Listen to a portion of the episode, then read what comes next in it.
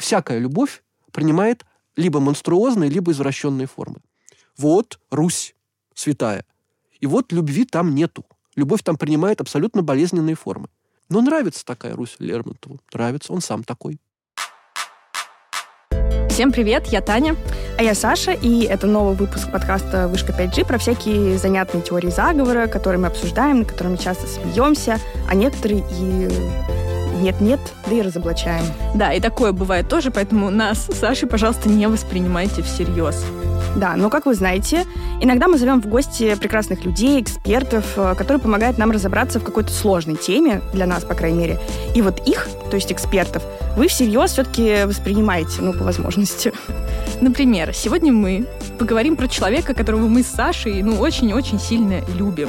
Хотя мне, например, говорили, что вот школу закончу, и любовь это пройдет. И все, Михаил Юрьевич Лермонтов уйдет из моего сердца, останется лишь воспоминанием. Но знаете, годы идут, а любовь к нему только крепнет. Поэтому выпуск про этого замечательного поэта мы хотели сделать каким-то вот особенным. Мы пригласили сегодня к нам на помощь Бориса Максимова, литературоведа, кандидата филологических наук, который занимается западным романтизмом и в том числе э, российским романтизмом, да, в Лермонтовом в частности, а, чтобы он нам помог разобраться в конце концов с нашим голубчиком сегодняшним, Михаилом Юрьевичем Лермонтовым. Так что, Борис Александрович, добрый день. Добрый день. Да, спасибо большое, что вы к нам пришли. Рад да. вас видеть. Сегодня мы ответим на ваши вопросы, дорогие слушатели. Спасибо большое, что откликнулись и прислали их нам. Кстати сказать... Да, да, я считаю, что ты должна рассказать, как, как нам присылали конкретно эти вопросы. Э, да, как вы знаете, дорогие друзья, если вы подписаны на наш телеграм-канал, а если не подписаны, то сделайте это, пожалуйста. Так вот, я там сначала разм... зашла издалека, разместила голосование и спросила, есть ли тут фанаты Михаила Юрьевича Лермонтова. И тут же началось голосование. И буквально там результат 50 на 50, типа да и нет, но никого не оставил это просто равнодушным. Очень много голосов. Все там, почти 100 человек, по-моему, проголосовало.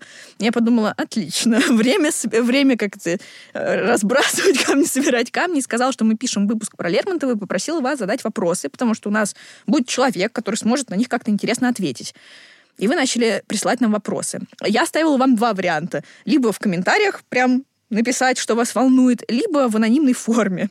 И там получилось интересно. В комментариях все писали, ихихи, а что, Лермонтов тоже был рептилоидом? А что там, как вообще? А вот это? А в анонимную форму мне начали приходить такие вопросы а вот демон, а вот творчество, а почему убили Барса, а вот стихотворение «Выхожу не на дорогу», еще сделала вывод, что люди просто задавали мне сложные такие интеллигентные вопросы анонимно. В общем, все равно хочу сказать вам большое спасибо. Очень было приятно это читать. Э, и очень радостно, что вас интересуют такие классные, глубокие вещи. Мы постараемся сегодня на них ответить. Да, мне нравится, никого не смущает при этом писать, что я, значит, рептилоид. Это, значит, можно писать в открытом, так сказать, доступе. А вот, значит, про Лермонтова, про какие-то интеллигентные вопросы, это не вписывается в повестку нашего телеграм-канала, очевидно. Да, ну, в общем-то, сегодня, как вы поняли, мы говорим про Михаила Юрьевича Лермонтова, и конспирологию, которая с ним связана, да и не только про конспирологию. Затронем и творчество. Да. Сейчас как раз, почему мы тоже взяли эту тему, потому что сейчас фигура Лермонтова ну, очень популярна. Он снова стал интересен. Он олицетворяет собой такого гонимого поэта, который творил во времена цензуры, не боялся что-то сказать государству. Его ссылали на Кавказ, где он играл со смертью, подставлялся под пули и вообще был весь такой отчаянный. Это с одной стороны. С другой стороны, про него пишут, что вот при всем благородстве он был какой-то отчаянный бритер, дуэлянт, вечно со всеми ссорился, был негодяем. С третьей стороны говорят, что нет, он был прекрасным человеком, и дамы его любили, и он был красавцем. А другие говорят, нет, он был абсолютным карликом, уродом, злым, и на Кавказ его ссылали просто потому, что он всех достал, а не потому, что он что-то там великое делал. И противоречий очень много, Давайте прямо по, по пунктам можем это разматывать, угу, да? да? С чего начнем, вот из, ваш, из того, что вы рассказывали? Давайте, давайте прямо вот от внешнего к внутреннему, мне давайте. кажется, от формы к содержанию. Внешность как часто бывает у романтиков, э, впечатления от внешности противоречивые. С одной стороны, маленького роста, желтый цвет кожи, редкие волосы, кривые ноги, он еще сломал ногу там в юнкерском училище, прихрамывал немножко, сутулица, э, широкие скулы татарские, маленькие такие щелки, не маленькие, но щелки глаза, вот, неприятные выражения, да, злобные, презрительные, которые по-разному трактовали. Вот это вот одна сторона. С другой стороны, зубы как жемчуг, красивые, говорят, волнистые волосы, тем не менее, белые, очень аристократичные руки, боксерская фигура и огромная физическая сила. Он там подковы гнул, да, он был одним из первых силачей в юнкерском училище, да. Хорошо сидит в седле. Разные точки зрения, но даже Мартынов писал, что хорошо сидит в седле. Прекрасно танцует, хорошо фехтует. Вообще очень гибкий и подвижный. И со временем эта гибкость, вот такая аристократическая подвижность в нем э, развивалась. Глаза, магнетические вот, глаза, да. грудной голос, о чем писал Ростопчина, грудной голос завораживающий. Очень мог нравиться, особенно в последние несколько лет, уже когда он, так сказать, вошел в силу, в возраст молодой, и в движении был очень красив. Поэтому как смотреть? Я бы сказал, что его обаяние и вот эта вот пластичность вот с 1937 года, в общем-то, подчиняла себе всех. То есть мы можем смотреть на какие-то объективные его физические недостатки, они были, но потом, когда он начинал общаться с человеком, этот человек видел его взгляд, его пластику, его завораживающее вот это обаяние, и переходил в лагерь тех, кто считал Лермонтова красавцем. Ну, так же меня... часто бывает, на самом деле, когда вот это обаяние, но как бы компенсирует, э, может быть, не очень конвенционально привлекательную внешность. Да, потому что я помню, даже была какая-то книжка, маленький сборник, э, такая белая книжечка, где собраны воспоминания о Лермонтове, отрывки просто. И они как раз были, я помню, распределены. Там вот раздел, где положительные отзывы, раздел, где отрицательные отзывы. И это можно просто сравнивать, и ты видишь абсолютно противоположные свидетельства и на его внешность, и на его характер. Я думаю, как раз можем вот перейти сейчас к его характеру. Да. Что говорят? Что он замечательный друг, прекрасный товарищ, и боевой, и просто. Э, прекрасно себя ведет в компаниях, умеет располагать к себе, а с другой стороны язвителен, жесток, э, вообще не по-товарищески себя ведет, не как друг, и, и все. Ну вот, да, я с вами на 90% готов согласиться. Откуда идет, опять-таки, отзыв? Если из военной среды, то действительно он отличный товарищ. И даже не только из военной среды, понимаете, он человек чести. Вот все эти там истории, когда Синицын говорит, когда он ему возвращает долг за другого человека. Этому с Мартыновым была такая неприятная история, которую Мартынов потом пытался использовать, что вот, дескать, он потерял, э, должен был довести от родителей Мартынова ему деньги и письма, и вот все, и потерял. Судя по всему, потерял, на него напали. Он вернул деньги – хотя потерял их. Свои. Естественно, свои. Когда вот была дуэль с Барантом, смотрите, Барант ему говорит на шпагах. Лермонтов, это не русская манера, у нас на пистолетах. Он говорит, на шпагах, так на шпагах начинают. То есть он во всем был действительно человек чести. То есть это действительно он был такой джентльмен в этом отношении. Плюс отличный товарищ боевой, это все так. Не любили его кто? Не любили его дипломаты, как и Пушкина. Министерство иностранных дел – это просто враг. И вот Столыпин и родственники, да, ну потом мы еще поговорим об этом, это приписка к смерти поэта, угу. это после нервного разговора с одним из этих Столыпин. И в княгине Леговской он их опускает, да, МИД. И не любила его часть двора, не любил его Николай. Но, по крайней мере, скажем так, некоторые группы были, которые его не любили Отсюда еще один вопрос наших слушателей как раз на тему. Почему он был таким неприятным человеком? Там было немножко нецензурно написано. Да, да, да. Почему он был таким... Вы смягчили вопрос, да? Да, да, да. Почему он был таким? Почему он был таким? Да, вот это вот.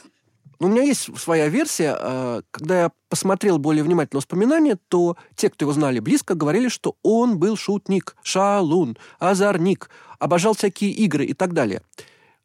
Это общий игровой дух. Пушкин тоже в большой степени был таким специально не... Дра... Вот, скажем так, он не так часто дразнил людей специально, изводил. Он был шутлив, не мог остановиться. Все об этом писали. Когда вот он погиб, вот первое буквально надгробное слово «судьба отняла у нас остроумного товарища». Вот буквально первое надгробное слово по живым следам. И это его племянница, это, и, может быть, не только племянница, Баховец говорил, зачем Мартынов стрелялся, когда, когда Миша был так хорош с ним и только пошутить хотел. Вот постоянная эта атмосфера. Играли в, в эти в прятки, в сердце, вот все это, что Растопчина, Софи Карамзина описывает, э, Верзилова. Постоянные игры. Плюс он устраивал там всякие маскарады, да, вот над провалом там в Пятигорске. Mm-hmm. Супер светский человек, очень, очень действительно такой хороший организатор увеселений. Не знал границ иногда. Не знал границ, у него эмпатии не хватало. И для чего он это делал, я могу только предположить, что он любил веселых людей. Если человек откликался шуткой, мог пошутить над собой, то Лермонтов прекрасно принимал шутки в свой адрес. Вообще не был обидчив. Если человек вспылил, и буквально там на дуэль его вызывает. Это тоже хорошая реакция. Лермонтов доволен и с ним мирится сразу. Так это вот, кстати, Верзилова Эмилия. Они чуть до драки не доходило. Тоже и с Дороховым так начиналась дружба. Вот сначала до драки, но это искренняя, прямая эмоция. Чудесно разозлил, теперь давайте дружить. Как э, сказали бы сейчас современные люди, такая, знаете, это мужская гендерная социализация, пацанская возня, что вот нужно сначала сцепиться, как-то шутливо подраться, выяснить, что вау, мы одной крови, будем теперь братаны. Ну вот что-то такое. Это очень лермонтовская тема, mm-hmm. и я бы сказала, даже не такая шутливая, потому что мы еще до Барса дойдем. О, да, мы дойдем. Вот. Но мы дойдем. Вот. Но, но общий вывод такой мой. Он доводил людей для того, чтобы их зацепить, и проявилось их нутро, их, их некоторая искренняя, вот такая прямая реакция. Сквозь слои, вот сквозь всю эту оболочку, светскую, такую условную, которой они отгораживаются. И чем быстрее это проявилось, тем лучше для Лермонтова, тем легче дружить. Как-то так. Давайте разберемся, откуда все его проблемы и насколько вот этот образ его гонимого поэта, который в душной царской России продолжал угу. творить, насколько он вообще справедлив. Мы со школы знаем все его стихотворения. «Прощай, немытая Россия», угу. «Настанет год», «России черный год», «Когда царей корона упадет», ну, «Смерть поэта», да. «Надменные потомки». Он очень много дерзил. Дерзил во времена жесточайшей цензуры, и за это многое претерпевал. Это правда. Просто, вот смотрите, черт в деталях. «Прощай, немытая Россия». Сейчас говорят, что это не его стихотворение, а Минаева. Его обнаружили очень поздно, оно не в рукописи, через э, стилистика не его, а как раз Минаевская. Это вот современное состояние вопроса, хотя это пока не прояснено. Поэтому опираться на него как на базовый точно нельзя. Угу. Настанет год России, черный год, когда царей корона упадет. Черт, черт его поймет, это монархическое или, или антимонархическое стихотворение. Mm-hmm. Смерть поэта. Вот как раз это очень тоже характерно. Смерть поэта была без этой приписки. Она была абсолютно в таком сентименталистском ключе. Вот поэты общество. Да. Никто бы на это не обиделся, так многие полагали. А вот эта вот ругань в конце была после э, вот того, как к нему один Столыпиных зашел и сказал, что Пушкин сам не, вот, не в свои сани сел, да, был, дерзил. Сам виноват. Сам виноват. Угу. А Лермонтов сказал, что за виктимблейминг. Да, но тут, да. тут очень интересно, за что он ругает. Он ругает в том числе, э, друзья мои, за недостаточную знатность происхождения он же намекает на то, что вот известной подлостью прославленных родов, то есть он говорит, что ваша проблема не в том, что вы аристократы, а в том, что вы оттеснили более достойные роды, типа меня. Поэтому это, угу. он э, как бы не с позиции тут революционера, а с позиции еще более аристократических бьет аристократов. Угу. И это его постоянная история. То есть он мажор, конечно, он, он аристократ, он один из, не знаю, один из самых, кто, по крайней мере, это очень богатый помещик, который считает себя своим в очень избранной, так сказать, высшей касте. Угу. И если смотреть на его связи, вот просто представьте себе, мы еще поговорим, наверное, про дуэль. Да, обязательно. Конечно. Да. Вот в юнкерском училище. Он дает там все прозвища, клички, в том числе одному парню, про которого все знают, что он незаконно рожденный сын Александра Первого. Значит, в Пятигорске. В общем-то, во многом, ну, скажем так, потешается над молодым Васильчиком, у которого отец председатель, в общем, по-нашему, это был и парламент, и совет министров. То есть это второе лицо в государстве. Он его, и Васильчикова затаил надолго, не любовь к нему. И вот, э, да много всего. Императрица в него едва ли не влюблена. Вот поэтому Николая не любит, видимо, Один, тоже. Одна из причин. Да. Вот есть эти анекдоты про то, что он себя действительно вел дерзко, но с каких позиций? Понимаете, он вел себя дерзко с позиции светского человека, который один из равных. Анекдот не вполне достоверный. Но вот то, что был бал в дворянском собрании, и пришли две дамы там, по в синем и розовом домино, типа дочери Николая Павловича. И они, проходя, что-то ему, так сказать, сказали дерзкое. Но на маскараде же они должны быть не узнаны. Лермонтов этим воспользовался, все им ответил, преследовал их, они убежали. Возможно, обругал их. Вот, э, ну не говоря о других обстоятельствах, но заметьте, что это все дерзости светского человека, который знает себе цену. Это не совсем вот такое вот институциональное, да, угу. такое вот, как это было, все-таки Пушкин занимался политикой, да, он действительно, его интересовала политика. А этот дверь ногой открывал и говорил, ребят, вы тут наделали дел, потому что вообще-то вы никчемные, такие, как мы, угу. должны тут всем рулить. Но это не... раздает как бы сверху, Да, да, вот да. так вот. Свысока, да. Да, ну то есть э, он был при всем при этом человеком чести, аристократом, который чувствовал себя в высшем обществе как рыба в воде. И тут мы как раз переходим к тому, что смущает э, большую часть наших слушателей. А именно то, что, с одной стороны, он такой аристократ, и как вот, э, прям цитирую вопрос, что получается Лермонтов ханжа. Он то кичится с, э, своим статусом дворянина, а то, цитата, «выхожу один я на дорогу и весь такой с народом». Где настоящий человек? Ну, тут я бы несколько э, уточнил вопрос. Все-таки он редко кичился голубой кровью своей. Вот как писал о нем Раевский, ближайший друг. С людьми простыми был прост и ласков. В военной среде был очень прост. Да, вот то, что они ели из одного котла, не мылся, не брился, и приехал даже там один товарищ и, в общем-то, попрекал его таким неприличным, Мишель, что да, неприличным поведением, что он слишком опростился. Рубашки не менял. Но для него это было совершенно нормально. Да, кулачные бои устраивал в Тарханах, и вот то, что у Михаила Юрьевича рубашечка колыхалась, так он хотел поучаствовать. Да? Прям изображал он себя аристократа перед людьми кичливыми и надменными, потому что он бил их, их же, так сказать, оружием. Он показывал, что вы парвеню, любимая его тема, да, вот вы вообще выскочки и парвеню, вы не настоящие аристократы, вы мелочные, вы не, не- вы не великодушные, вы там такие, вы, вы не мужественные, вот, с позиции таких. Это он мог сделать. Поэтому ситуативный момент.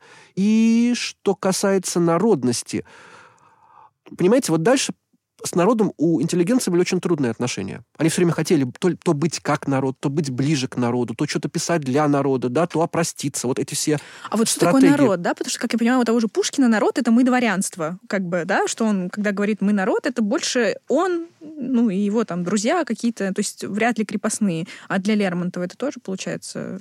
Нет, для Вариант? Лермонтова так не получается.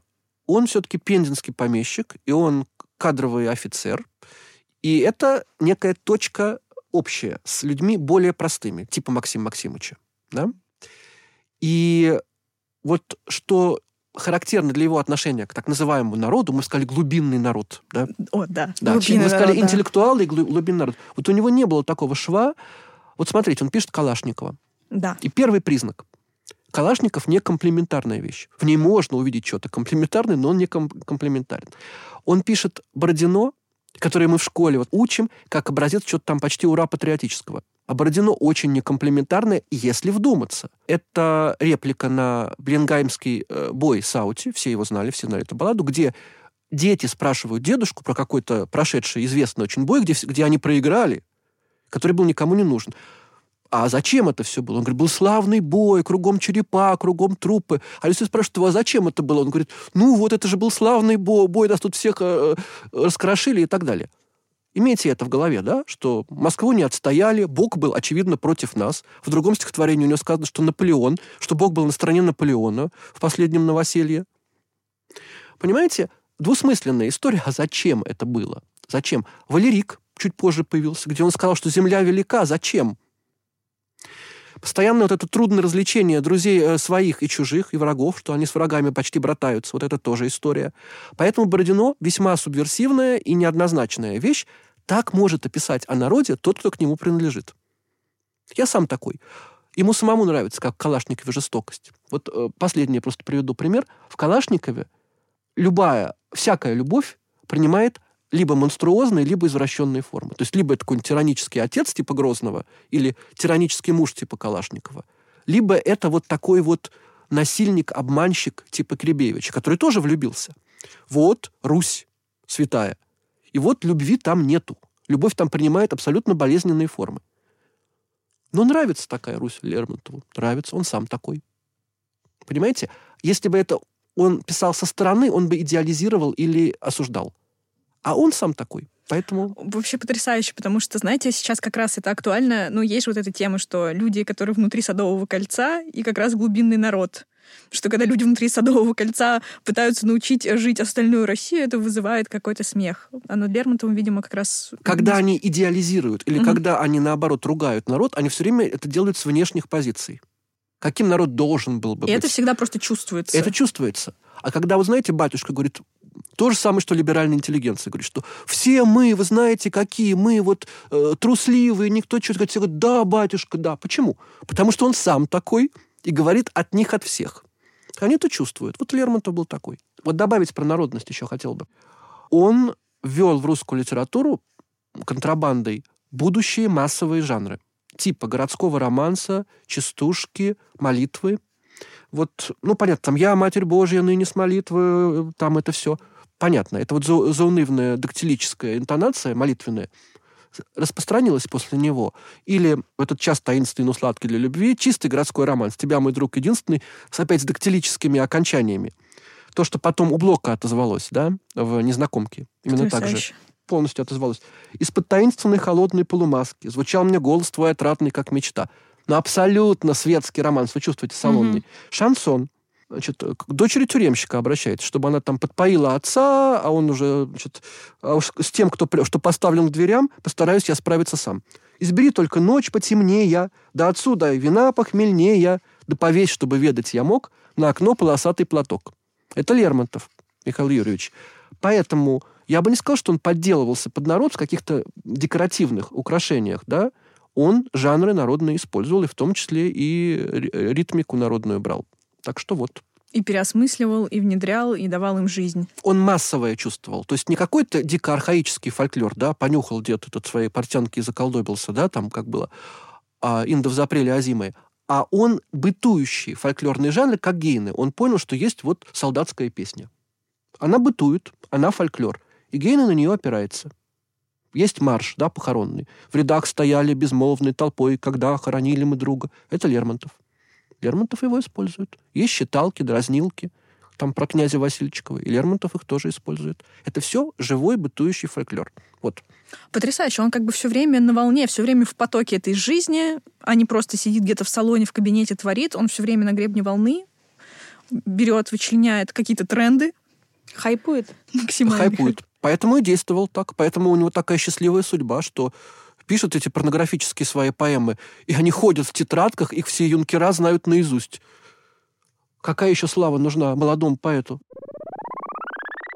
Но это не советская ли традиция вот просто присвоить как бы Лермонту вот такой статус, что он такой антимонархист, э, типа вот э, он с нами, за народ, и вот э, долой царя? Это советская ли традиция, а, но начал ее Герцен, что вот Лермонтов всю жизнь страдал, вот этот вот образ такого атланта, которому было душно в Николаевской России и так далее. В Николаевской России всем было душно. Я не могу сказать никакого хорошего слова э, про Николая I, скольким он нагадил. И Лермонтова он тоже, конечно, ускорил его, его смерть, безусловно. Но это не значит, что Лермонтов эту духоту осознавал. Он жил так, как будто бы никаких ограничений не было. Когда его посылали на Кавказ, он сказал, что, к сожалению, меня не, не убили.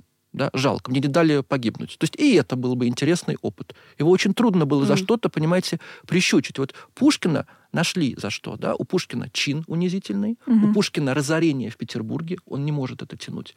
И у Пушкина ревность, что кто-то красивее все-таки его, да, и сомнения в жене, да, некоторые.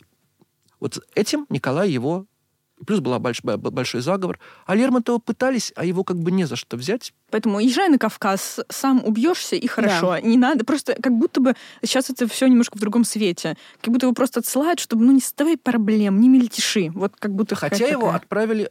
Опять, смотрите. Сначала к нему благоволили. И Бенкендор к нему благоволил. И да баб... что? Ну, конечно. Его же все время посылали лечиться. Он воевал, воевал, а то он говорит, я хочу лечиться. Причем по любой простуда. Я хочу лечиться на воды. Вот отправляли на воды. А, после смерти поэта все-таки вас не удивляет, что он через, по-моему, год уже вернулся и снова был уже расквартирован в гвардейском, по-моему, полку в, э, в Царском селе. То есть это было минимальное наказание, и вообще этой приписке э, не давали хода изначально. Сказали, ну, тешится, потому что именно так и понимали, угу. что мажор наглый, ну, ну, свой, свой. Вот. А потом уже все-таки пошла эта история, на нее еще mm-hmm. раз стали указывать. Но Бенкендорф сначала готов был посмотреть э, косо на это. Ну, мальчик молодой, и ну, свой. ну, бабушка хорошая. И свой, бабушка хорошая, мальчик свой. Мальчик свой по складу. А потом уже, а вот потом уже Николай действительно его добивал, потому что посылал его на самый тяжелый участок на Кавказе, не давал ему выслугу, не давал ему наград, вычеркивал его лично.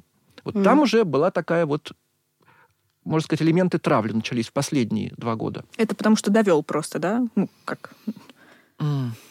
Да, можно сказать, потому что довел, Но, видите, Николай травил всех, собственно, Мгм. да. Если, если список этот э, открывать, то погубил фактически, подставил Грибоедова, да, сослал и фактически погубил Полежаева, вытолкнул в эмиграцию отвратительной критикой, да, в критическую, как бы, дав старт травли Глинку и Гоголя, Пушкин, да, это была действительно кампания.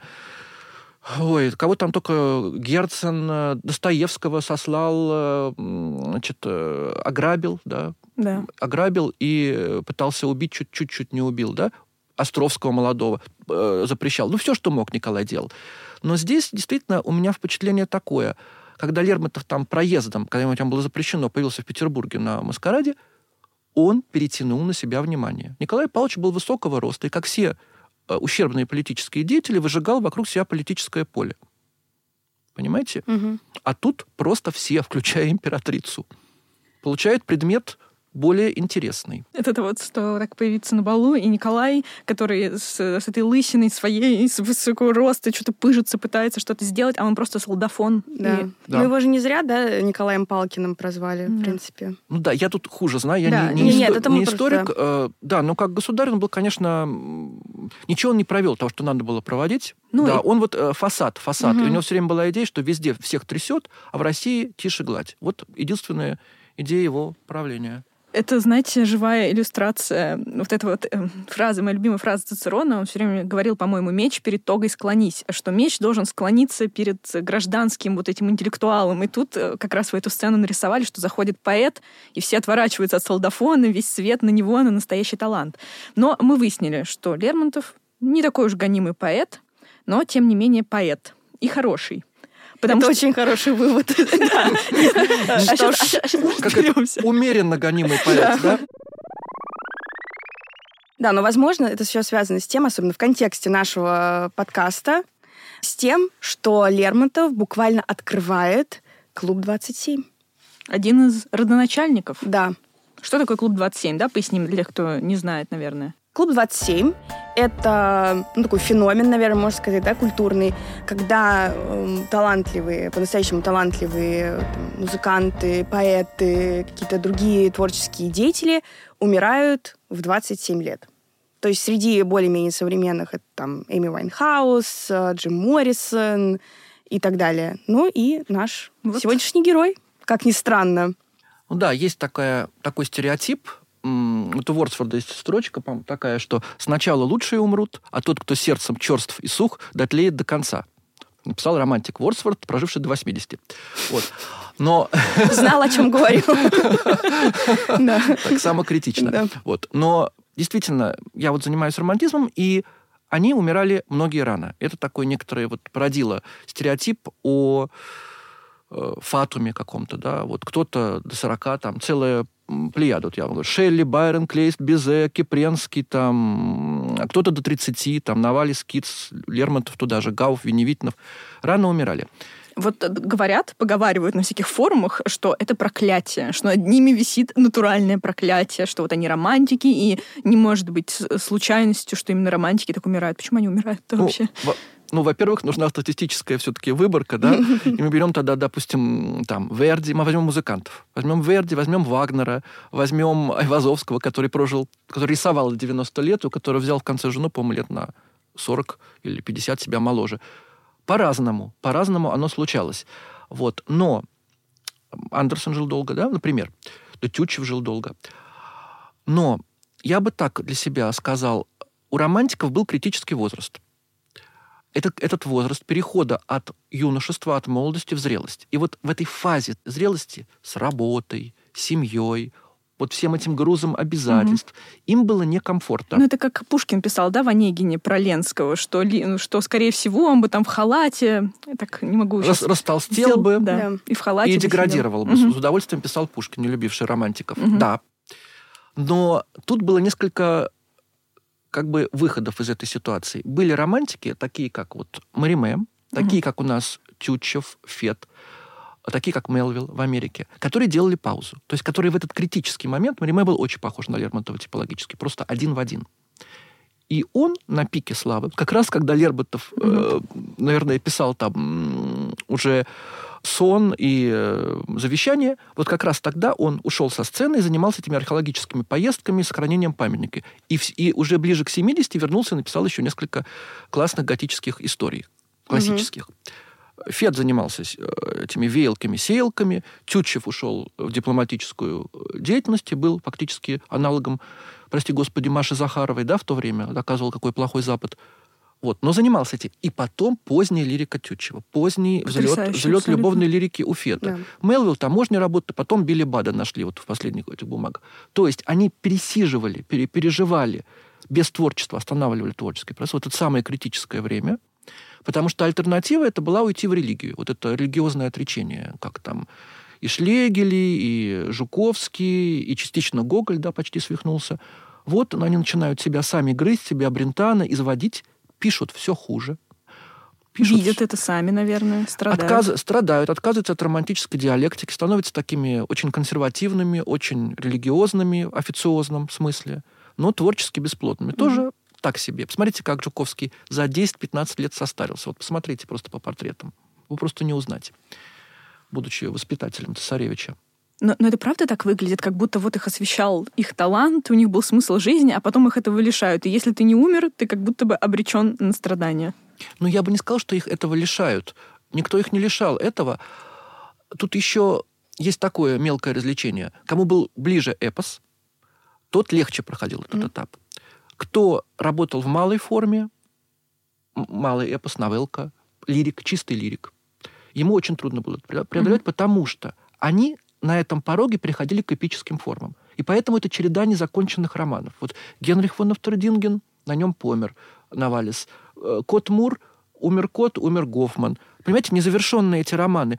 У Лермонтова был огромный замысел, там чуть ли не из трех веков, да, по российской истории. Он бы превзошел всех, если бы это написал, я думаю. А конспирологи говорят, что Да. все-таки проклятие имеется. И нет, еще говорят, что вот как раз, что, э, мол, Лермонтову еще и повезло, что он умер, и э, то немногое наследие, которое осталось, э, это вообще хорошо, потому что дальше он бы исписался и ничего бы не смог. Вы все-таки считаете, что смог бы? Ну, конечно, э, скажем так, самые все-таки известные и глубокие критики его времени писали, конечно, что, на, что его в полете подрезали. Мгм. И это долго, и Мережковский так считал, и все, По- потом уже и си- символисты, то есть на рубеже веков, и Блок. То есть к тому, что это не мое личное мнение, ну, просто у него замыслы были конкретные. У него вот этот штос был, да, в гофмановском духе. Он, он же везде закладывал основу. Вот заложил бы основу готики еще русской. Заложил бы, сделал бы исторический роман первый. Не такой, как «Капитанская дочка», из которого ничего не выросло, а действительно исторический роман, из которого бы что-то выросло. У нас же потом с историческими романами было не очень. Да? Мог бы много заложить. Да, у, него, у него было полно планов замыслов. Он был весел, он танцевал, он совершенно не собирался умирать. Он удивился, когда его застрелил, когда его застрелил Мартынов. Кстати, говорят, что Лермонтов-то напророчил себе смерть, что что-то он чувствовал, что вот в пол... Да, кстати, это одна из вот тоже конспирологических теорий. Вот. Я вас так из этой литературоведческого э, разговора... В жизнь, в мир да, вырываю. просто скорее, скорее в уютный мир конспирологии. Хватит этой грусти, тоски. Э, Да, в общем, э, одна из вот конспирологий, что Лермонтов либо знал, что он умрет скоро, там источники разные, откуда он знал, либо он ну, как-то напрямую получил эту информацию от свыше. Звонок, слушай, звонок ну, поступил. Да. либо ему какие-то масоны сообщили, ну, что типа Там же все готовься. масоны были Да. поголовно. Да, либо он был сам масоном, и ему, собственно, его братья масоны сказали, либо просто какие-то масоны. пора. Да, пора уже уходить. Уходи. Или, может быть, он какой-то жертвой был сакральный, что-то такое. Вот. Либо он просто, ну, настолько, знаете, как вот в лучших традициях Елены Блиновской, просто вот он себе эту смерть, Загадал. да, просто загадал ее. Вот что, ну, вот, так сказать, послал запрос во Вселенную, а Вселенная, не будь дура, услышала и сказала, ну, раз так, Получай. хватит. накликания да, на себя смерти у него были, но когда мы говорим про то, знал ли он, да, пред- предрешено ли это было, мы такой ступаем на очень скользкую почву кого-то третьего, кто стоял да, у кровати, держал свечку, но э, не открыл себя, да, не открыл имени. И мы можем... Откуда мы можем брать информацию? Мы можем брать информацию от свидетелей, которые видели его накануне. От графа Сологуба, который говорил, что до последней своей отправки на Кавказ накануне он танцевал до упаду. был полон планов. От Краевского, которому он сказал, что я уйду в отставку и буду издавать журнал. И вообще буду заниматься Востоком, например. То же самое на Сологубу говорил. У него были планы на издание литературную деятельность, на то, что он осядет в поместье. Он уже просил отставку. Планы были. Настроение было отличное, когда они в Пятигорск там монетку бросали, куда поехать. С Мартыновым до последнего времени отношения были вполне себе дружеские шутливые. Об этом еще можем тоже поговорить. А давайте как расскажем с Мартыновым. Да. Но они были приятели, товарищи по оружию, абсолютно да. сослуживцы, без каких-либо конфликтов. И нечего им было делить, по сути. Им было нечего действительно. Они давно друг друга знали, да, вот эта мартышка, э, отношения были фамильярные. Причем я нашел, что Мартынов на него тоже писал эпиграммы, на секундочку, да.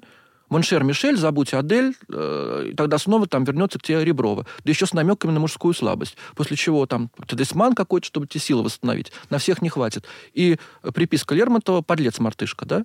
Вот реальные отношения, которые были. Что касается вот этого там бешучего высмеивания, мы опять вступаем на тему, почему он мог умереть. Угу. Мог, потому что он нарывался, да, вот этот так, такой момент был. Да, он был злоречив, об этом все говорили. И, но конкретно с Мартыном представьте себе ситуацию. Все они совместно рисуют эти карикатуры в альбомах. Карикатуры на всех. Мартынов один был без чувства юмора в этой компании. Поэтому, когда они там писали, кто-то заходил, он говорит, о, этого можно, заходи. А этому говорили, нет, не будем тебе показывать. Там Арнольд заходит, он говорит, ладно, этого можно показать. Была группа, они рисовали на себя. У Лермонтова было превосходное чувство юмора. Он рисовал карикатуры на себя, вот в этом, э, в большой шинели, он же маленький, который ему там, как мальчик с пальчик, он в ней выглядит, рукава спадают, или там в виде такого маленького карлика, который вцепился в лошадь на фоне этого манго красивого и длинноногого. Прекрасным образом. Говорил, что у него э, это общая армейская наружность, то есть никакая. Называл себя Маешкой Горбуном и под этим кличкой был известен, с удовольствием. То есть они все друг другу давали клички, они коллективно занимались этим, это было абсолютно нормальное явление. Вот, поэтому чем там Мартынов конкретно оскорбился, пока это не, не выяснено, но это было нетипично для этого, в общем-то, круга. Вот, а это и дает как раз почву конспирологии, потому что официальная версия какая, что Лермонтов пошутил, Мартынов сказал, ах ты, тогда давай подеремся. И тот сказал, ну давай подеремся. И никто как-то не думал, что все так закончится. Ну и конспирологи как раз говорят, что не могло это так быть, что либо Мартынову дали указ масоны, все, заканчивай с ним. Либо Николай. Либо Николай, потому что еще поговаривают, что якобы, ну это нужно сказать, как бы конспирология, что якобы Лермонтову выстрелили в спину на самом деле, что это даже не Мартынов его убил, а царская охранка, потому что довел Николая, вот все, что мы тут как раз обсудили, довел, угу. и он отправил своего агента агента, который где-то там из-за угла стрельнул ему в спину. Да и все. Угу. Ой, ну тут, опять-таки, я не историк. Я могу сказать то, что известно да. документально. Именно так и нужно документальных, да, подтвер... документальных подтверждений этого э, нет. То есть, э, что, что мы имеем, из чего делаются все эти далеко идущие выводы по дуэли? дуэль была мутная, потому что там непонятно было, кто чей секундант. То есть часть секундантов дошло, князь Васильчиков и Глебов, два, видимо, мартыновские – а лермонтовские секунданты, то есть те, к которым он больше дружил, э, Дорохов, там, Трубецкой или Манго Столыпин, они не дошли. Вероятно, из-за погоды, потому что там дождь начался раньше, скорее всего. Там уже была буря с затишьями. Это вполне могло случиться. Поэтому дуэль была действительно проведена на скорую руку. В дуэли очень вероятно, что он стрелял в воздух, потому что потом князю Васильчикову на допросе пришлось объяснять, почему пистолет у Лермонтова был разряжен. Он сказал, ой, это я поднял и потом выстрелил. А пистолет почему, а почему нельзя было сказать, что Лермонтов просто стрельнул в воздух? Это унижение для Мартынова, да, если оппонент стреляет в воздух? Это не унижение, это нарушение правил дуэли, потому что как бы все говорило против Мартынова. Мало того, что Лермонтов хотел решить это миром, а Мартынов не стал, так еще это первый момент. То есть Лермонтов был готов пойти на мировую, а mm. Мартынов нет уже нехорошо. А второй Мартынов подошел к нему близко, скорее всего. И вот по первой версии, которую у нас главный почтмейстер Булгаков передавал, Мартынов подошел близко и выстрелил в упор практически. А потом они стали, вмешалась уже э, официальная позиция, там, третье отделение, и они стали вот корректировать версию в пользу Мартынова, потому что выставлять Лермонтова виновным. Да, потому что, что умер как бы и умер. Умер, умер, там появлялся презрительный взгляд, вот потом Васильчиков писал, что в тебя, дурака, стрелять не буду, вот это все, да? да. Что вроде как, а Мартынов очень любопытно сказал, что осечки у Лермонтова не было. Ну, осечки у Лермонтова не было, это значит, что он мог не стрелять, поэтому и не было осечки. Понимаете? Он не мог... Э, Мартынов не сказал, что Лермонтов выстрелил. не смог так соврать на следствии. И вот э, и Дорохов, очень хороший друг э, Лермонтова, потом, спустя много лет, одному из биографов сказал, что это была не дуэль, а убийство, что Мартынов был только орудием. И вот из этого потом во многом пошли конспирологические угу. теории, и плюс непонятно, сколько народу присутствовало при дуэли. И плюс действительно вот такое крайне агрессивное и, в общем-то, непорядочное, недостойное поведение Мартынова. Но по первым свидетельствам Лермонтов не ожидал того, что Мартынов будет стрелять. И он говорил еще э, Шангирею, по-моему, когда говорил, ну ты своим языком, он говорит, мы же друзья, мы помиримся. Ну вот это и странно, что они все вроде как были друзья, сидели на этом Кавказе, высмеивали друг друга, была довольно теплая душевная атмосфера, такое ребячество во многом, и внезапно вот эта смерть, и все начинают как один свидетельствовать в пользу Мартынова, топить, по сути, уже погибшего Лермонтова, не смогли это решить миром никак. Ну, вот вам почва для опять я, я два, как бы, два аргумента могу привести в пользу конспирологии. Это-то мы любим. Да, но опять-таки я не историк, все-таки учитывайте. Первый аргумент, что в дуэли участвовал молодой князь Васильчиков, у которого папа, я уже сказал, был председателем это как сказать, Госсовета и Комитета министров. Выше некуда. И он был, судя по всему, секундантом Мартынова, который допустил вот это вот безобразие, убийство вместо дуэли. Надо выгородить. Его да. выгораживали. Если бы даже это был не Лермонтов, а кто-то другой, его бы все равно выгораживали. И вот этот Булгаков, почтмейстер, сразу сказал, что если Васильчиков замешан, то точно все будет пересмотрено и точно его оправдают, а Лермонтова сделают виновным. Это первое. Без всяких масонов и так далее. Да, это банальный, обычный да. адми, админ-ресурс. Второй э, момент, что действительно было несколько попыток натравить на Лермонтова его знакомых. Была уже дуэль с Барантом, э, с сыном французского посланника, которая почти развивалась по, по регламенту mm-hmm. Пушкин-Дантес. И сам Лермонтов, вероятно, сравнил, говорят, этого Баранта с Дантесом. Но там было похоже. У Дантеса был влиятельный папа, да, многое было похоже. Они за одну женщину Щербатову как бы конфликтовали вроде как. Почти оно уже пошло. И папу этого попытались тоже натравить на Лермонтова. Папа, в отличие от Кикерена, не поддержал этой всей линии, заговор не, не образовался. И, и Николай только жестоко наказал потом довольно за эту дуэль, несообразно жестоко. Но не получилось. Потом был такой Лисаневич, которого тоже натравливали уже, по-моему, в Пятигорске. Но он сказал, что русский не будет стрелять в Лермонтова. Потому что все же понимали все-таки его значимость. Все понимали. А кто натравливал, получается, вот власть, э, ну, как бы, теория? Это сейчас, э, дорогие слушатели, это сейчас такая конспирология, там, из всяких воспоминаний угу. и так далее, что, скорее всего, кто-то власть имущие, да, там Ну хотели. да, вот я называл, что он поругался с Бенкендорфом и с Нессельроде. То есть э, жандармерия и Министерство иностранных дел. Но у конспирологов есть еще один козырь, сказать, козырь в рукаве, это то, что Лермонтов сам был конспирологом. И они говорят о том, что вот смерть поэта, к мы уже касались, там он практически прямым текстом как будто бы говорит, что Пушкина убил Николай. И то есть таким образом сам создает вот эти вот э, все заговоры. Ну или, по крайней мере, как будто бы говорит о том, что он верит в эти заговоры. Был ли Лермонтов конспирологом? Можно его включить в категорию Дэвида Айка и всех и же с ним? Он многое предвидел. И вот вы говорили, настанет год России черный год. Это и... вообще меня поразило в мои да, 15. Да, меня тоже это поразило. То есть дар предвидения у него был. Но просто конспиролог это тот, кто, как я понимаю, считает, что есть какие-то тайные силы угу. и так далее. А Лермонтов настолько независимо себя вел. Вот смотрите, хорошо, косвенный аргумент. Ну вот фаталист, вы помните. Угу. Фаталист, он как раз показывает эту механику Вулича, который считает, что он обречен смерти. Вот он как раз верит в конспирологию, что там все сложилось, и он обречен. И он добивается своей смерти, Вулич. Когда не сработала русская рулетка, он подходит к пьяному казаку с шашкой и говорит там, типа, любезный, чего, в чем твоя проблема? И тут его же разрубил. Удивительно как. Да. А Печорин потом помог его, по-моему, там связать уже этого казака. Да. То есть Вулич как бы считал, что ему уже на роду написано умереть, но он четко искал момент и угу. положение, в котором этот шанс кратно возрастает. Да, он гулял под сосульками в Петербурге, туда-обратно пишут наши слушатели. Вроде как Лермонтов считал себя потомком некоего шотландского барда и провидца 13 века Томаса Лермонта. Лермонта. И... Лермонта, да, наверное. Хотя он шотландец, может быть, не... ну, неважно. В общем. И даже сослуживцы Михаила Юровича подмечали за ним способности ясновидения.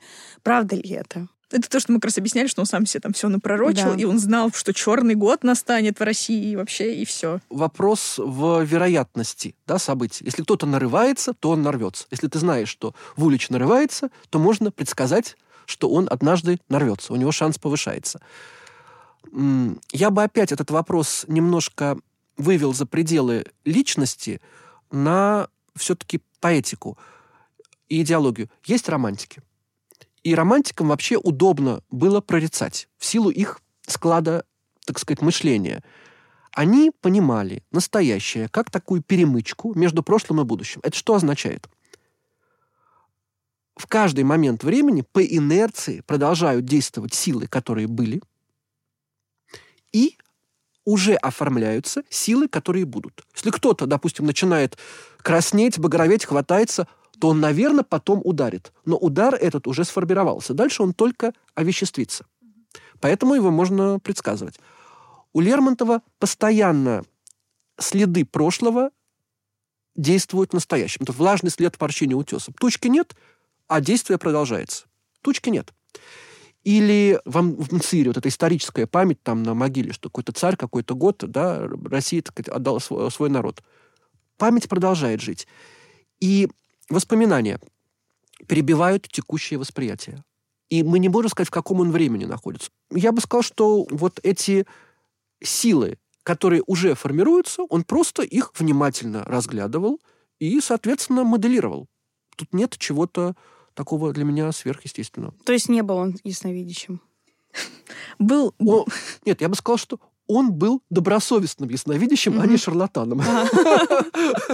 И, и денег за это не брал. Да, Вот и думайте, да, вот и думайте. стоит ли вам обращаться к тому. Смотрите в ТикТоке расклады Таро, а деньги не несите никому. Да. И читайте Михаила Юрьевича вот так вот. Ну, и, наверное, закрывая, да, тему с всякой мистикой. Еще один вопрос, который э, всех волнует, насколько Лермонтов был религиозен.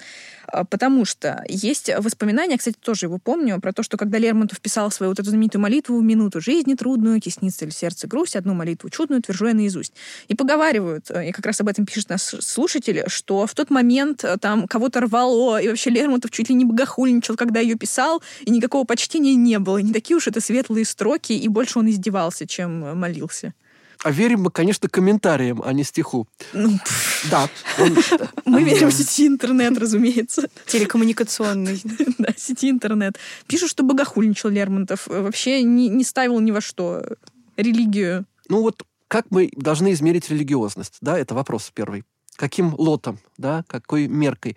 Мне нравится фраза одного хорошего критика о Гейне, который типологически очень близок к Лермонтову, что, собственно, его кощунство – это признак крайней религиозной возбудимости. Вот. Мы знаем, что вот самые яркие ругательства против Богородицы где у нас? В католических странах самых религиозных. Самые яркие карнавалы, которые опрокидывают иерархию церковную и символику в самых верующих странах. Проводились, по крайней мере, раньше. У Лермонтова были темы, которых он не касался даже с друзьями, сакральные, святые для него. Это отец, бабушка, Варя Лопухина, то есть первая любовь, творческий процесс. Он был открыт к правке, но он никогда не говорил о том, как он пишет, не делился. И религия. Это были самые для него действительно такие интимные, близкие к сердцевине темы, от которых он всех людей, так сказать, отваживал. Э, И есть такой известный анекдот, по-моему, Раевский его рассказывал, когда он был в Воронеже с своим постоянным другом Манго Столыпиным, они пошли гулять по городу, типа развлекаться, и столкнулись в церкви. И засмущались, потому что в свободное время оказались в церкви. И он говорит, вот, а что ты тут делаешь? Лермонтов говорит, ну вот бабушка попросила там какому Николаю Угоднику, допустим, поставить э, свечку. Тут говорит, ты меня тоже. И на этом разговор прервался. Вот так. Они это делали, но совершенно не хотели это показывать. Это был такой вот интимный, тайный процесс. Это с одной стороны. А с другой стороны, Лермонтова все время обвиняли в богоборчестве. Да, это постоянная история. Я опять студентам даже говорю, что сатанист – это человек, который работает, даже сатанист, в христианской системе координат. Он более верующий и последовательный. Он понимает хоть эту систему, в отличие от какого-нибудь там Гёте условного или Вольтера, которому это было просто бабушкины сказки, никому не нужные. Вот с этим хотя бы можно есть что обсудить. И вот это богоборчество его тоже своеобразное. Мережковский сказал, посмотрите, он ругается с Богом, как сын с отцом. То есть для него Бог недалеко, он прямо с ним реально ругается. Он никогда у Бога ничего не просит хорошего, никогда не просит утешения, помощи.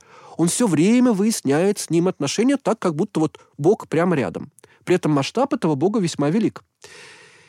И вот мы Пусть меня накажет тот, кто изобрел мои мучения. Прям вот лич, личная какая-то у него, личные счеты. Тоже о чем-то говорит. И Мережковский толковал так, что у него была такая возможность. Он был, так сказать, рядом с телом и сухом, да? имел, имел доступ. Вот, градус-то какой. И последний, так, опять косвенный момент. Он редкий поэт, друзья мои, у которого религиозная лирика и любовная лирика может подменять одна другую, как бы она опять так, так, такой сплав образуется. Но ладно бы это была Богоматерь, которую мы там идеализируем, да. эротизируем. Нет, у него ветхозаветный отец начинает проникать в любовную лирику. Вот это поразительно. Вот благодарность знаменитая. За все, за все тебя благодарю. За тайные мучения страстей, за горечь слез, отраву поцелуя. Ну, мы помним, что это к женщине обращено. Mm-hmm. Это типичный, опять, жестокий романс. Дальше читаем «За месть врагу и клевету друзей, за жар души, растраченной в пустыне, за все, чем я обманут в жизни был». М-м-м. Неужели эта женщина успела столько натворить, включая друзей? Устрою лишь так, чтобы тебя отныне недолго я еще благодарил. И вот эти колебания в оригинале тебя с большой или с малой буквы. Таким образом мы начинаем понимать, что, возможно, это не к женщине обращено. Или мы берем какую-нибудь э, лирическое там расстались мы, но твой портрет там я храню. Ну, Чистая лирика. И завершается чисто такой про формулы из лютеровской проповеди. Так храм оставленный, все храм, кумир поверженный, все Бог. Это действительно вот 16 века, прям вот лютеровский, барочный или там, на, предбарочный текст. Ну, не для любовного дискурса, не для, не для чувственного, не для куртуазного. У него вот как-то это так вот державинский этот барочный дискурс проникает в любовную лирику. Угу. Поэтому такие косвенные доводы в пользу того, что он религию весьма тонко чувствовал, и, а уже остальное, об остальном мы можем только гадать. Так, ну что, я думаю, перейдем к творчеству, да? Как да, раз... там есть какой-то блок каких-то филологических э, вопросов. Когда я переслушивала э, поэму Лермонтова «Демон», э, там же очень интересно. Демон обхаживает эту княжну Тамару изо всех сил и прям влюблен в нее. И поначалу у него такие низменные желания, но потом будто бы по тексту выходит, что он проникается. И э, Тамара очень мучается, она просит ее отдать в монастырь. Ей очень плохо от того, что на нее претендует э, исчадие ада в буквальном смысле этого слова. Но херувимы к ней вообще оставляют. Нет, не совсем от этого, от того, что она начинает томиться да. любовью. Она чувствует, что Он в ней ее... вот эта страсть уже. Да, да, она эротизируется, и тогда ее отправляют, да. Да, ее отправляют уже в монастырь. То есть она понимает, что в ней что-то не то уже происходит, что исчадие ада берет свое, что это какое-то неправедное чувство. Или да. в ней проснула женщина, давайте по-другому да. скажем. Да. да. Так вот, и херувимы молчат, все молчат. Никто не приходит ее, там, не знаю, не спасает, не осеняет крылом, все. И вот когда демон входит он к любви готовый, с душой открытый для добра. Вы понимаете, такое про демона пишут? Внезапно там оказывается Херувим. И все, тут же, знаете, разрешается. Демон взбесился, Тамара умерла, все, этот снова одинок, э, это все на небе, ее уже не отдали, статус-кво восстановлен, все улетели. Вот у меня просто сложилось впечатление, что Херувимы просто сделали ему подставу натурально. Да, вели до этого момента, когда он уже э, готов любить и готов отречься от своего демонизма, и сказали ему, нет, Оставайся в аду, дружочек, пока мы улетели. Так, мы, мы пришли на содержательные интерпретации самых сложных произведений русской литературы. Мы сейчас а, тут разложим просто на атомы. Пролетов, пролетая как демон, да, быстро решил этот орешек. Но я могу только сказать, что именно так писал Шангирей. Правда? я вот не читала Именно честно. теми же словами. Его потом все осмеяли, а он сказал, что... вообще, Мы с ним конспирологи. Вообще, говорит, как-то ангел неадекватно действовал. Да. Написал Шангирей. Шангирей. Мы Все вами... могло бы сложиться хорошо. Вот. Но, мне кажется, Шангирей и вы не так уж и э, не правы, потому что у Лермонтова же мораль все время двойственная. Вот. У него все время двойственная мораль. И у него э, все время те, кто охраняют, те, кто прячут, те, кто запрещают, вот особенно это касается отцов. Отцы, вот, отцы, которые держат в плену. Ну, вот смотрите, в Боярине Орше, в Калашникове, это же ситуация везде, в Тамбовской казначейше, Штос об этом же. Это такие Кощей бессмертные немножко, демонические. Поэтому то, что демону ставят эту границу, и ему говорят, как бы, кем он должен быть, он становится тем, э, Да, как будто вы ему преодолевая назначили вот наперекор, это. наперекор он становится. Такое есть. И там еще любопытно, особенно в сопоставлении с э, княжной Мэри, конечно, и с Беллой. Вот Печорин плохой, да, он соблазнял, А вот плохой ли? Сейчас мы обсудим. Да, Наконец-то обратите, обратите, важным да, темам. обратите внимание, что Печорин, это более ясно сказано, чем у демона, э, как-то домогался, домогался, да все не, не домогся до конца, да, то есть не соблазнил ее до конца и не, зап- не опорочил ее честь. Обра- Обратите внимание, когда ангел объясняет демону, Да, почему все-таки Тамару берут на небо, он говорит, она страдала и любила.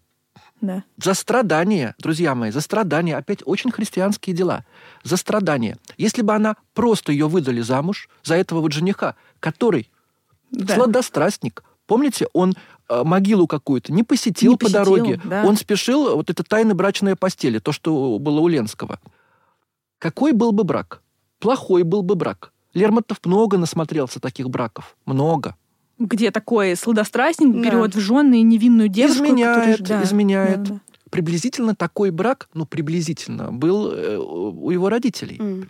То есть то, в чем обвиняла, собственно, бабушка-то отца, почему она запретила общение с э, сыном. Мама была болезненная, а папа был красавец, светский человек.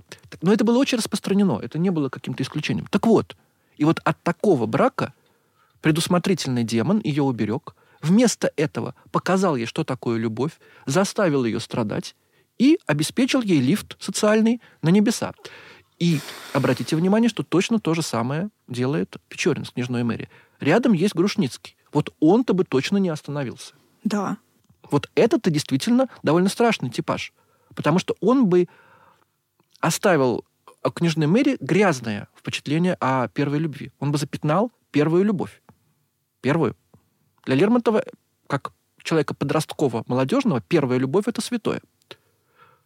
А этот показал, какими бывают абьюзерами мужчины, подлецы, и оставил эту Мэри окаменевшую, в буквальном смысле, повзрослевшую, страдальческую, оставил ее и готов был броситься, между прочим, помните, перед ней на колени. Да. Еще чуть-чуть. Поэтому ситуация неоднозначная, и вот в- с параллелью с демоном он ей нанес боль, чтобы показать, что бывает.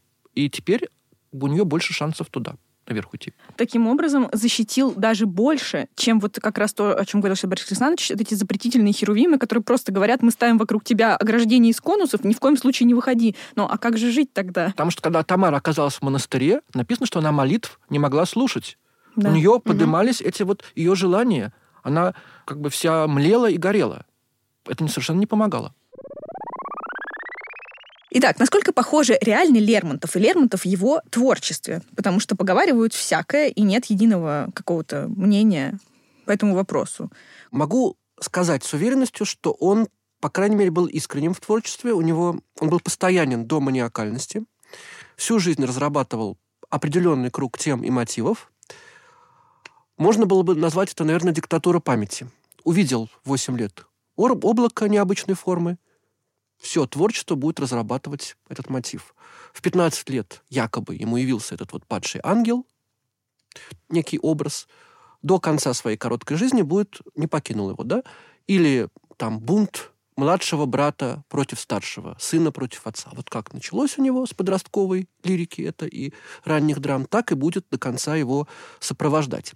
Поэтому я бы ему верил, и Белинский ему верил, когда с ним общался, сказал, что человек абсолютно цельный. Вот одним куском, да, таким. Давит даже своей цельностью. Каждое слово — это он весь. Но лирический герой Лермонтова, он какой? Он циник. Мизантроп. Он воинственный, Мгм. у него в любовную лирику постоянно проникают милитаристские мотивы. Мгм. Поэтому вы берете, допустим, отделкой золотой блистает мой кинжал, да? Мгм. Нет, нет, другое лучше. «Люблю тебя, булатный мой кинжал». Да? Это образец любовной лирики, друзья мои. Кто бы мог подумать? Это о любви будет. Или «Свидание» мы возьмем. И в этот э, час таинственно сладкий для любви тебя, мой друг, единственный, зовут мечты мои. Городской романс, да, любовный. Возьму винтовку длинную. Элементарно. Оказывается, он ждет не ее, а своего соперника, чтобы его пристрелить. Люблю и ненавижу. у него очень близко это, и вот э, любовь действительно как-то в стык сплавляется с вот таким милитаризмом. Это один момент. Еще он сугестивный. Он сам был человеком напористым, который давил на людей в определенном смысле. Вот этот взгляд тяжелый, да, э, оказывал сильное воздействие. И поэзия его сугестивная. То есть аллитерация интенсивная, размер очень выразителен, да, то есть так, там водные размеры тоже амфибрахии, там типа русалка плыла по волне голубой, они показывают, они рассказывают. Он Мгм. как бы все двойной нитью То прошивает. есть он берет говорит, так, а теперь погружаемся Теперь мой мир. погружаемся, теперь параллелизм, да, вот анафоры, которые он любит, это все приемы двойного э, прошива, да, когда если ты не догнал еще, тебя еще раз в это действительно погружают. И поэтому очень сильно действуют и все эти свидетельства о том, как действовали и действуют до сих пор стихи Лермонтова. Вон Толстой писал, каждое слово его было словом человека власть имеющего. Вот именно эту Мгм. самую власть. Воинственный, властный. Это вот мы сейчас Заклинатель, героя. заклинатель. Мы говорим заклинатель, да, то, что Ахматова говорила, слово слушается его как змея заклинателя. Это эпатажность. А в поэзии как это Да, выражалось? в поэзии это выражается в сюжетных твистах. В жанрах, которые, казалось бы, этого не предполагали. «Морская царевна», которая меня в детстве напугала и до сих пор не, не оставляет этот ужас. История про то, как типичная русалка завлекает, да, и что она должна дальше сделать? Утопить, Утопить. правильно? Убить, да. Убить. твист. А он не утопился, он ее, да, за, э, зацепил и вытащил на поверхность, и дальше мы имеем эту жуткую картину. Хвост чешуей змеиной покрыт, весь замирая, свиваясь, дрожит, пена струями сбегает с чела, очи одела смертельная мгла, бледные руки хватают песок, шепчут уста непонятный упрек. Вот эта жуткая сцена умирания, задыхания русалки на берегу. И теперь русалка оказывается жертвой, а он оказывается насильником. Едет царевич задумчиво прочь, будет он помнить царскую дочь, да? Мгм. Вот, перевернулась. Так же, как когда вы читали, может быть, «Маскарад».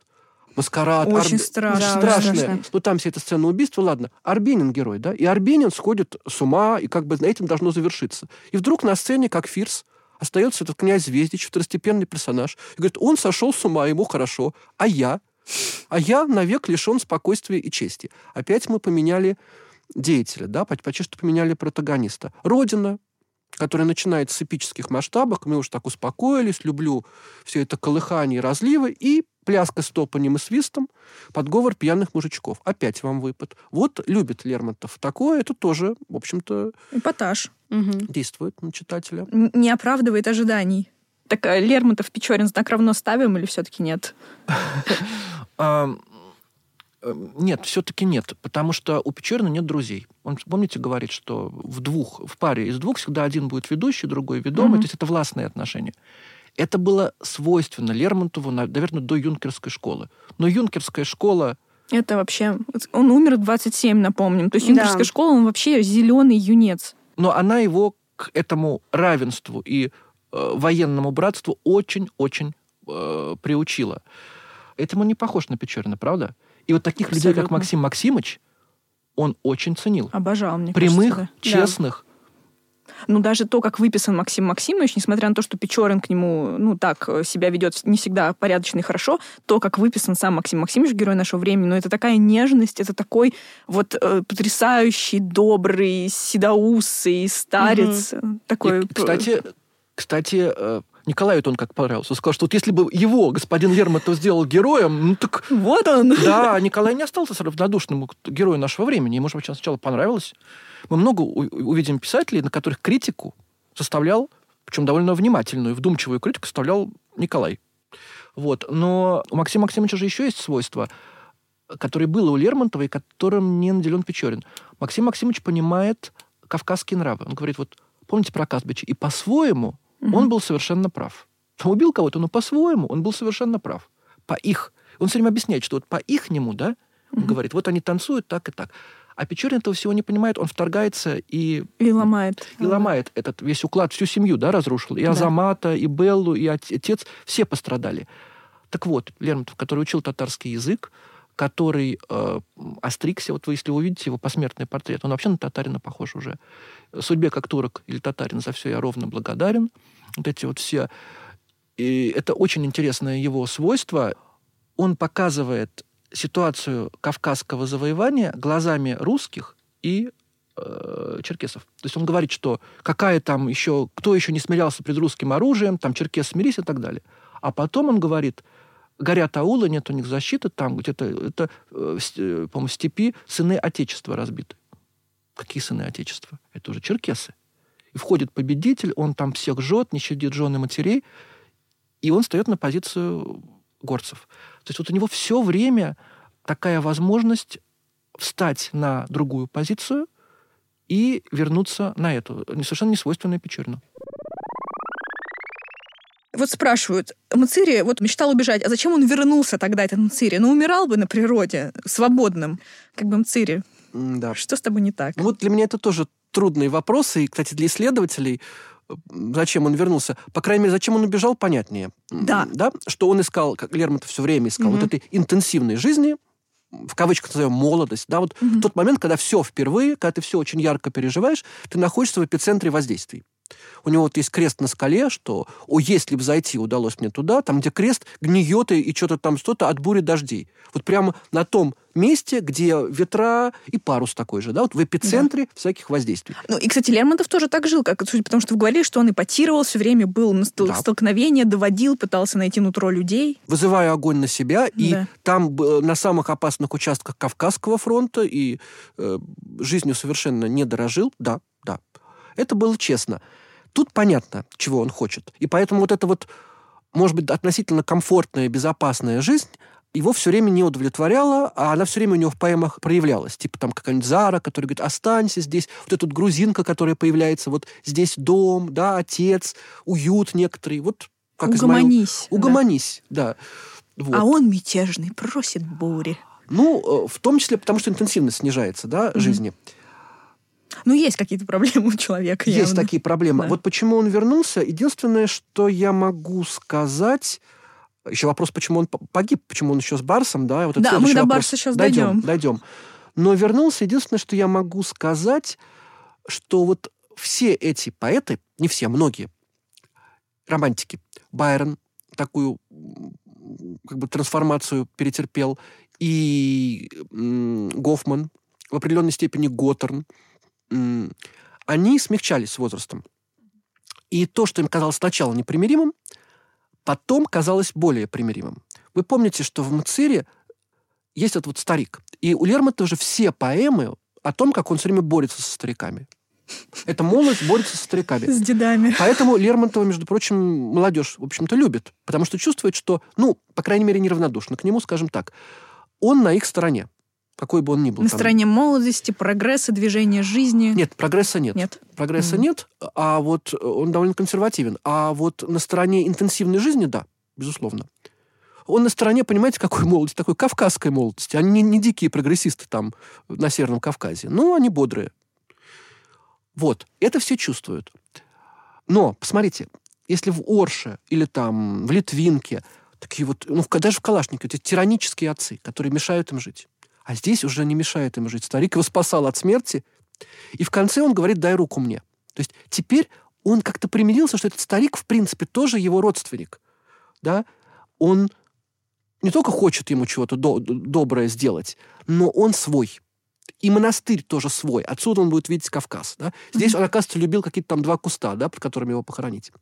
То есть это не такой лобовой контраст получается. Монастырь — это тоже Кавказ. Вот.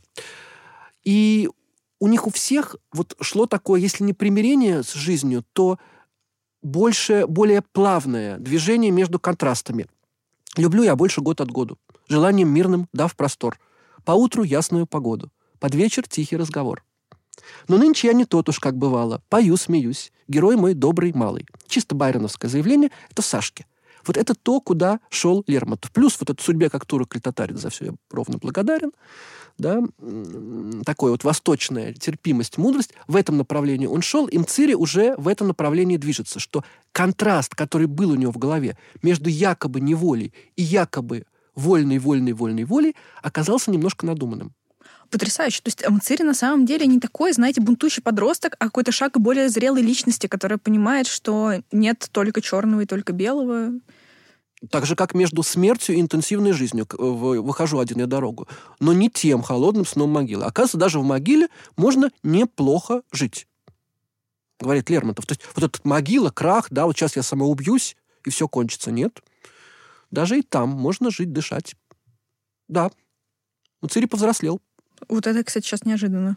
Правда, он кажется таким бунтующим подростком, который зачем-то убил Барса. А Барс это за что? Я еще хочу добавить, да. что очень все-таки интересно для лермонтовской диалектики. Он в конце убирает злодеев и врагов. Особенно никто ему не хочет зла, понимаете? У него вокруг расположенные к нему люди. И все в твоей голове. Все в голове, да. Э, Барс.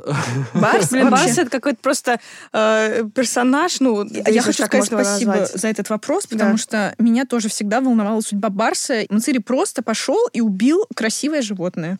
Да, я и Гринпис в борьбе мы родились. Да. Э, да. Но я вот думал о Барсе. Я, я люблю кошек. Мы, мы все просто барс. И потом, понимаете, еще все-таки Пушкин у нас солнце, да, Лермонтов у нас луна. Луна — это кошачья, конечно, линия. Это не собаки, это кошки. Кошки, змеи, да, у Лермонтов, сколько у него змей а, в поэзии. Так, попробую опять издалека ответить на вопрос. Лермонтов заметил, очень проницательным, что есть некое сходство между любовной привязанностью и острыми конфликтами конкурентными. В школе вы помните, что дети часто там дергают мальчики девочек за косички, да, бьет там... Мы это не поддерживаем, если Вы что. это не поддерживаете. Вот. Но вот все эти дергания за косички и девочки, которые, да, пытаются там рюкзаком ударить или книжкой, это знак интереса. И это никогда не чисто, это не желание, чтобы он отвязался. Ровно наоборот. Это желание обратить на себя внимание. И причинить буквально боль, потому что боль — это самое прямое, на что человек откликнется. Это же не слово. Или даже подразнить. Пусть он тоже обидится, да? И вот, но это на самом деле, ну, как-то Уайлд писал, да, вот это мы все убиваем тех, кого любим, кто трус поцелуем, кто смелый ножом. Вот этот вечный мотив того, что любовь — это сражение, любовь — это я добавлю еще одно все-таки уточнение, почему бой, да? Mm-hmm. Но все-таки почему бы не любовь? Ведь Мцерия, она опять, это дубовый листок, который оторвался от ветки родимой. Современный человек, который может говорить сколько раз, что я хочу в природу, что я хочу вот вернуться к этому, да, всему естественному. Но Лермонтов не Руссо, он понимает, что природа жестока и нас не ждет. Это постоянный его лейтмотив. Mm-hmm. Природа нас не ждет. И пробиваться к ней будет очень трудно. Очень трудно.